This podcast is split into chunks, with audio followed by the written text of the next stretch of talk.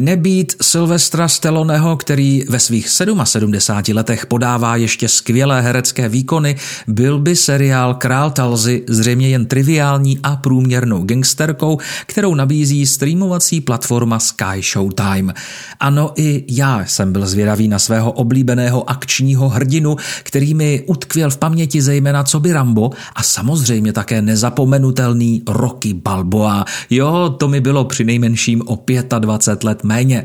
Sly, což je Silvestrova přezdívka, si v seriálu zahrál člena New Yorkské mafie Dwighta Manfrediho, který se právě po 25 letech vrací z vězeňské cely ke svým kumpánům.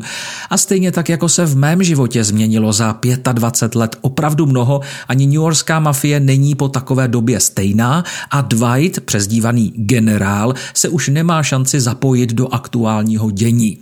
Je proto vyslán na odlehlé místo mimo New York, které se Talza říká, jinými slovy pěkný zapadákov, kde bude muset začít svoji kriminální kariéru hezky od píky.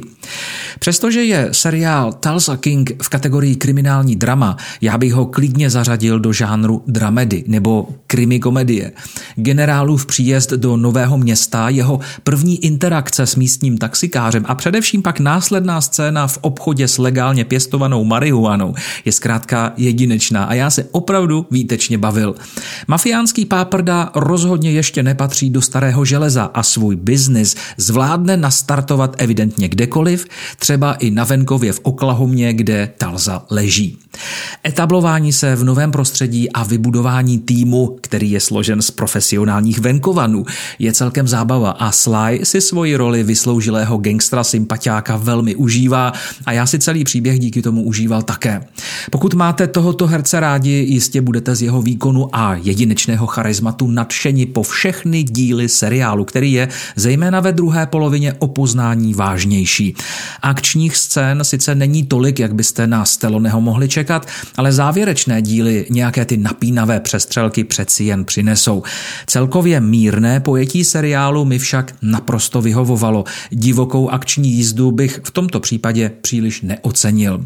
Samotná zápletka zcela jistě neurazí a Talza King je klasická chlapská podívaná ohlížející se za kriminálkami 70. let. A přesně to jsem od seriálu slednutým spíše ze zvědavosti vůbec nečekal.